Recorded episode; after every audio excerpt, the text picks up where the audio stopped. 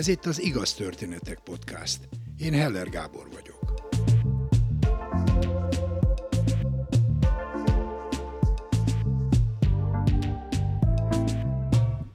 Az életed egyik pillanatról másikra összeomlik, és fogalma sincs, hogyan tovább. Az egyetlen ember, aki kihúzhat a sötét gödörből, az te magad vagy.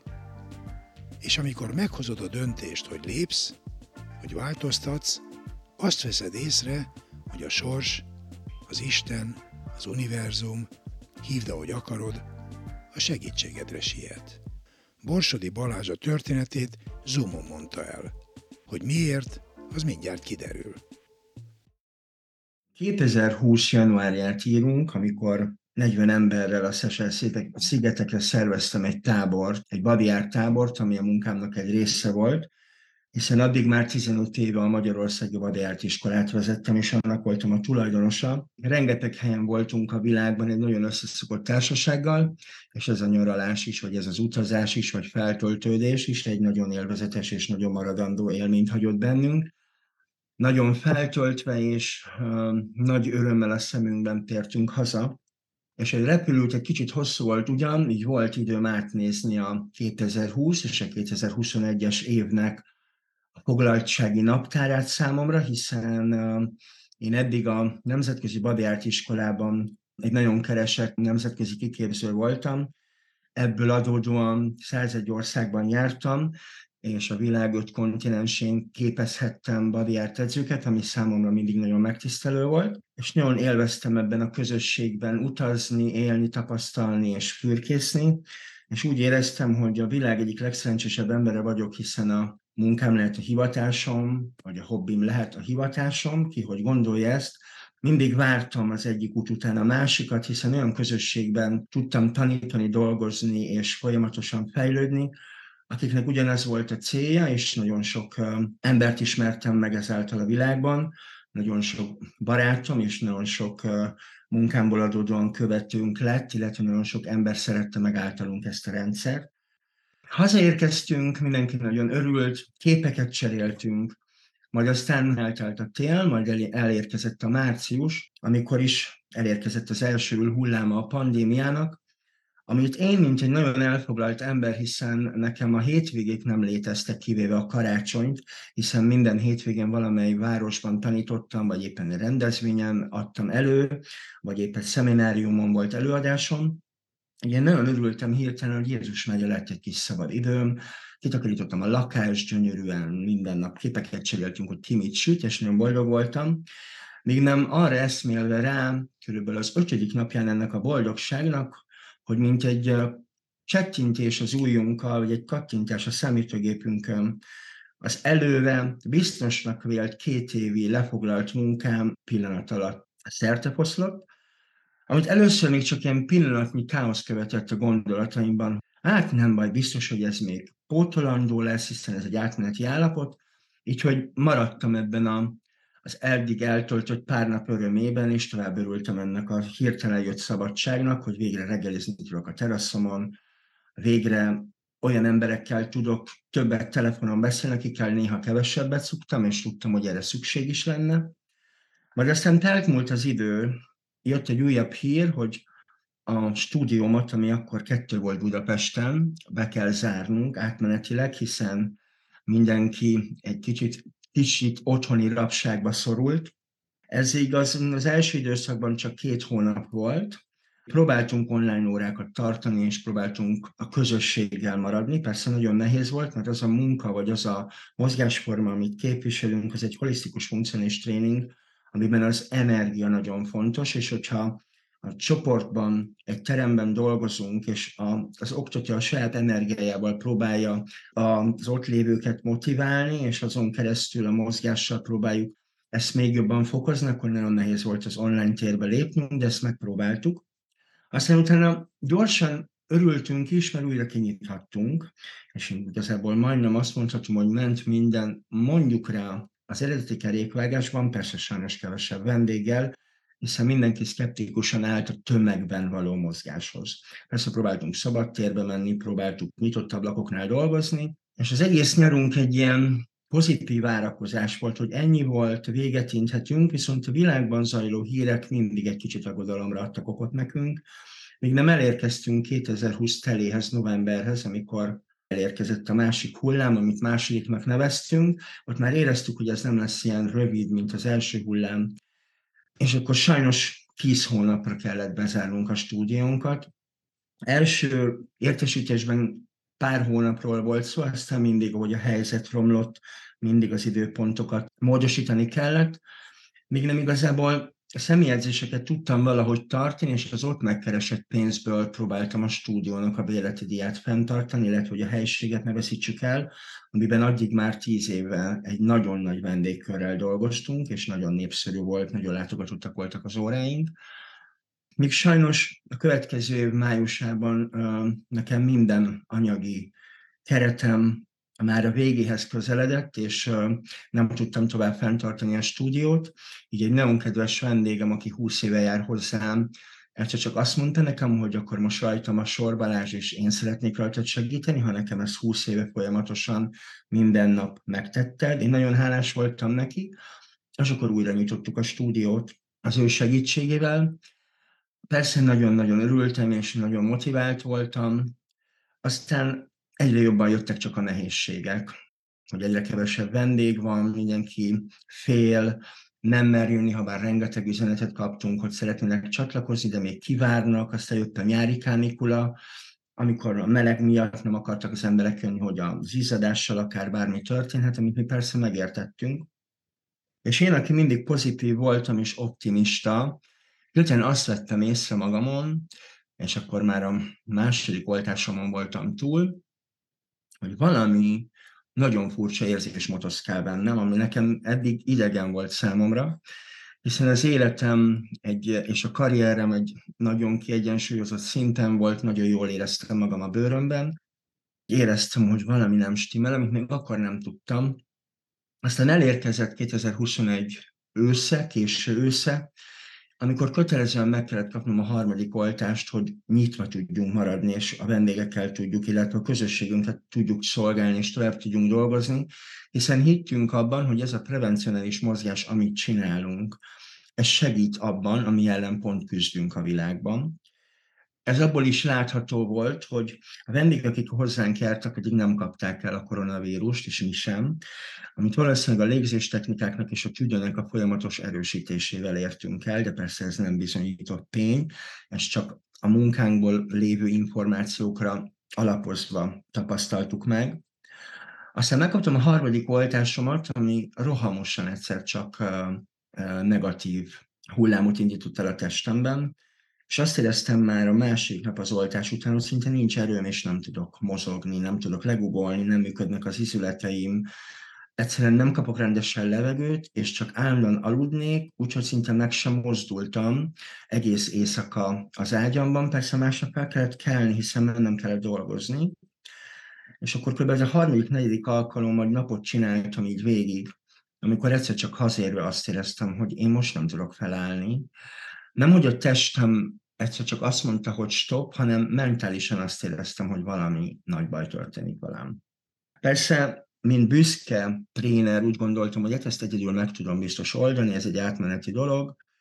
Ebben a gondolatomban ki is tartottam sokáig, de aztán éreztem, hogy valami nagy baj történik velem. Nem akartam felvenni a telefont, lemondtam az órákat a stúdióba, egy pici szünetet kértem. Behúzott függöny mellett feküdtem a lakásban, és éreztem, hogy mintha értéktelen lennék az, a, az az előttem lévő karrier vagy munka, hogy folyamatosan az emberek középpontban van, és rengeteg pozitív energia veszi körül, hirtelen egy ilyen nyűgnek e, zuhant a vállamra, pedig azért, mert egy külföldi megbízást sem kaptunk, hiszen minden ország valahogy próbálta túlvészelni ezt a borzalmas időszakot.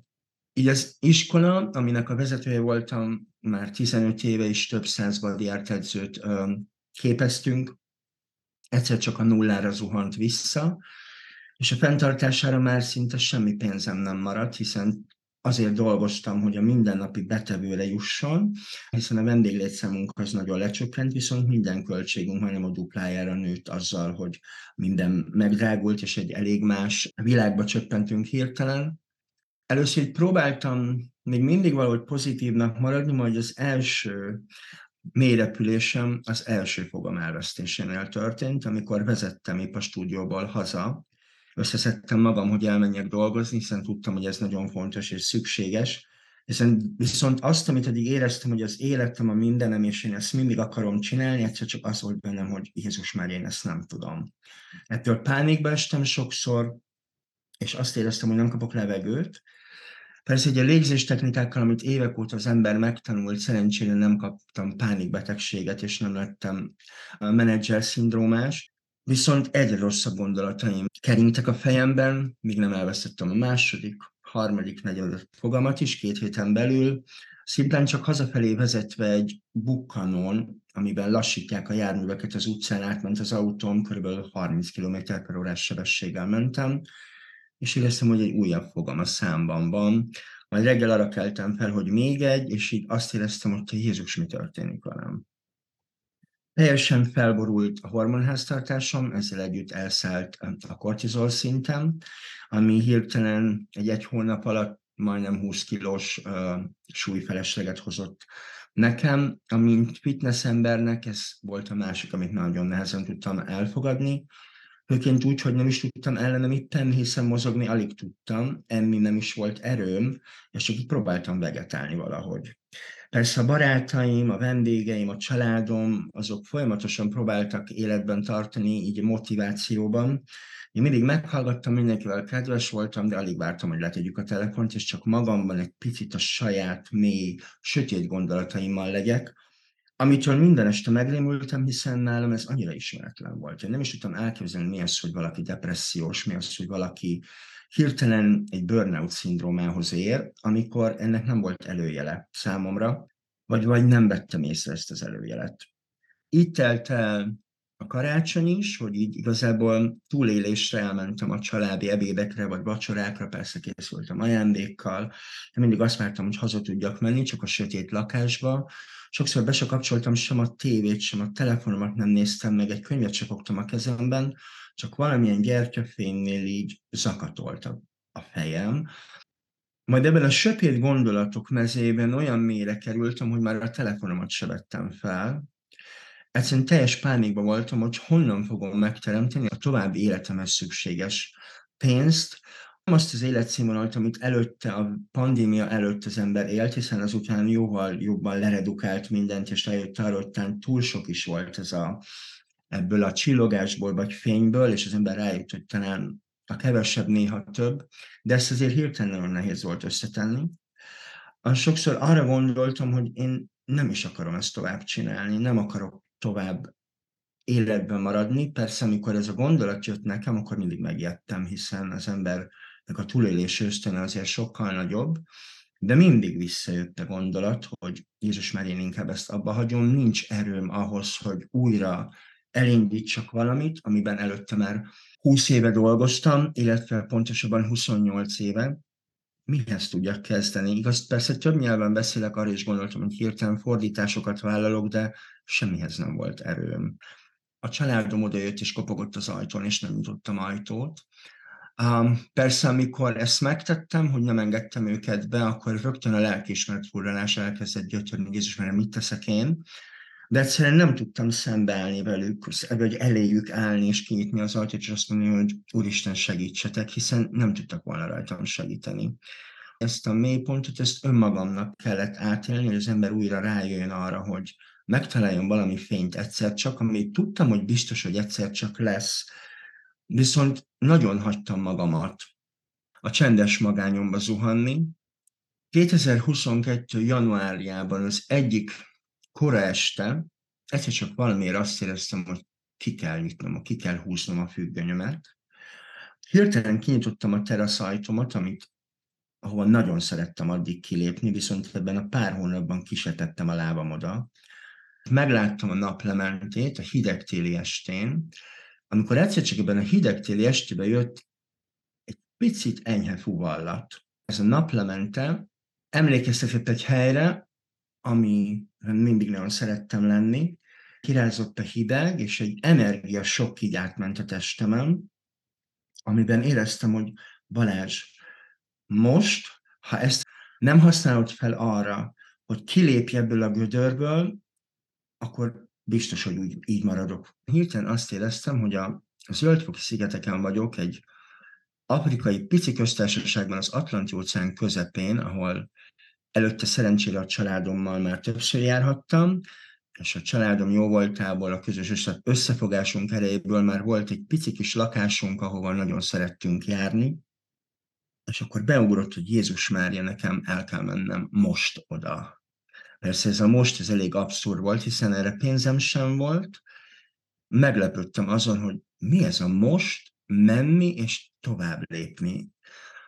Ez persze nagyon nagy erőt adott, és most is beszélek erről, klibabőrös vagyok, mert majdnem ugyanazt érzem, mint amit akkor, ami nagyon-nagyon érdekes. Majd felírtam a szüleimet, akik meglepődtek, hogy egyszer csak a fiúk telefonál, hiszen több hónapja szinte nem is beszéltünk. Majd az anyukámnak elmondva, hogy a szüleimnek elmondva ezt az, ezt az érzésemet, rögtön rávágták, hogy rendben, februárban indulás. Ők persze hátra mögön gyorsan szóltak a nővéremnek, ugye a családi kupaktanács összeült, és egyszer csak kaptam egy üzenetet, hogy február közepén indulunk, és a nővéremmel együtt újra a szigetre jöhetek. Nagy várakozás előzte meg ezt az időszakot, de persze azért néha visszahúzott ez a sötét magány, de mindig, amikor ebben az elhúzott függönyzónában voltam, és még mindig éreztem a komfortomat benne, már valahol a tudatom egy picit másra vágyott. Hogy elérkeztünk ide, elérkezett a február, kicsit hosszadalmas utazás után, de landoltunk a gépen, és természetesen mikor landolunk, amikor a naplemente volt a szigetem. Ugyanazt a szint láttam, én azt éreztem, hogy ugyanaz a szellő csapott meg, mint januárban, de hát azért ennél jóval melegebb volt. De nekem majdnem ugyanaz volt, és azt éreztem, hogy Jézus merje, nekem itt van a helyem. Pedig nagyon szerettem ide de soha nem gondoltam volna, hogy én egy más kontinensre szeretnék költözni, főleg úgy, hogy a szakmában egy sikeres időszakot zártam magam mögött, és otthon mindenben megvolt. Másfél évvel az ideérkezésem után, és most is, ahogy a történetet elmesélem, pont az ablakon kitekintve az óceánt látom, itt élek a Zöldfoki szigeteken, egy olyan környezetben, amiben mindig is vágytam, de azt gondoltam, hogy ez talán még várat magára, vagy az én akkori komfortzónámban ez lehet, hogy nem is fog bekövetkezni. Itt vagyok tavaly, november óta itt élek, kialakítottam egy funkciós tréning sarkot a kertemben, ahova az itt élő európaiakkal dolgozom, heti kétszer az óceánparton badiátórákat tartok egy pici közösségnek. Eleinte féltem tőle, hogy újra kezdjem a mozgást, hogy újra tanítsam azt, amit már régen hosszú ideig tanítottunk a vendégeinknek, és tudtak szinte mindent. Viszont ez az energia és ez a mágneses mező, ami itt a szigeten van, elindította a testemben egy olyan gyógyulási folyamatot, amit senki nem hitt volna. A kortizol szintem gyógyszerek nélkül szinte normális helyzetben állt, a súlyom újra lassan visszaáll a régi kerékvágásba. Természetesen a fogamnak a története és ennek a lezárása még várat magára, de folyamatban van. Élvezem az energiát, az óceánpartot, és ami minket itt körülvesz. Sokszor elmerengek itt a naplementében, amit azóta többször láttam már, ami megadta nekem a kulcsot, hogy hogy lépjek tovább, és hozzájak le egy sötét korszakomat. Mi lett volna, ha én aznap este nem nyitom ki a függönyt, nem lépek ki a teraszra, talán mi lenne velem? Volt, hogy ezt a gondolatot gyorsan elhessegettem, hiszen örüljek annak, amit akkor döntöttem, és hogy maga ez az érzés akkor elérkezett hozzám, amivel éltem, és nem féltem kinyitni az ajtót, ami után több ajtót sem féltem már kinyitni, és ezt ajánlom mindenkinek, hogy mindig nyisson ki egy új ajtót, és nézzen be azon az ajtón. Nem baj, ha néha hátra kell nézni. Az a gondolat, hogy mi lett volna, ha. Mi lett volna, ha otthon maradok, mi lett volna, ha újra összezuhanok, mi lett volna, ha az a gondolat kerít hatalmába, hogy nem akarok tovább ebben a világban lenni.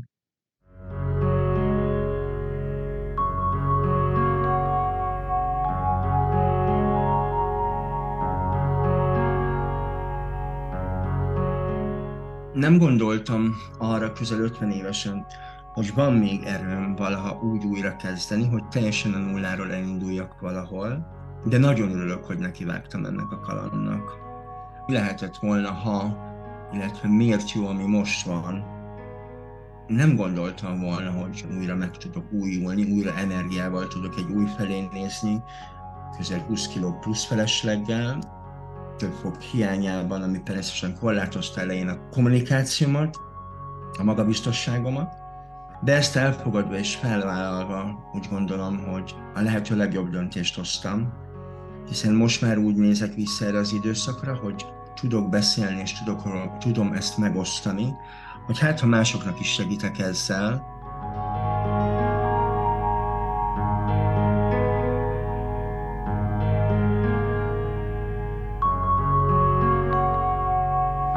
Balázs 30 éve dolgozik a fitness szakmában. A Body Art Magyarországi iskolájának 15 éve a vezetője és tulajdonosa. Kiképző tanárként bejárta az egész világot, Japántól Ausztrálián át Brazíliáig. Kiemelkedő tevékenységét egy sor nemzetközi díjjal ismerték el.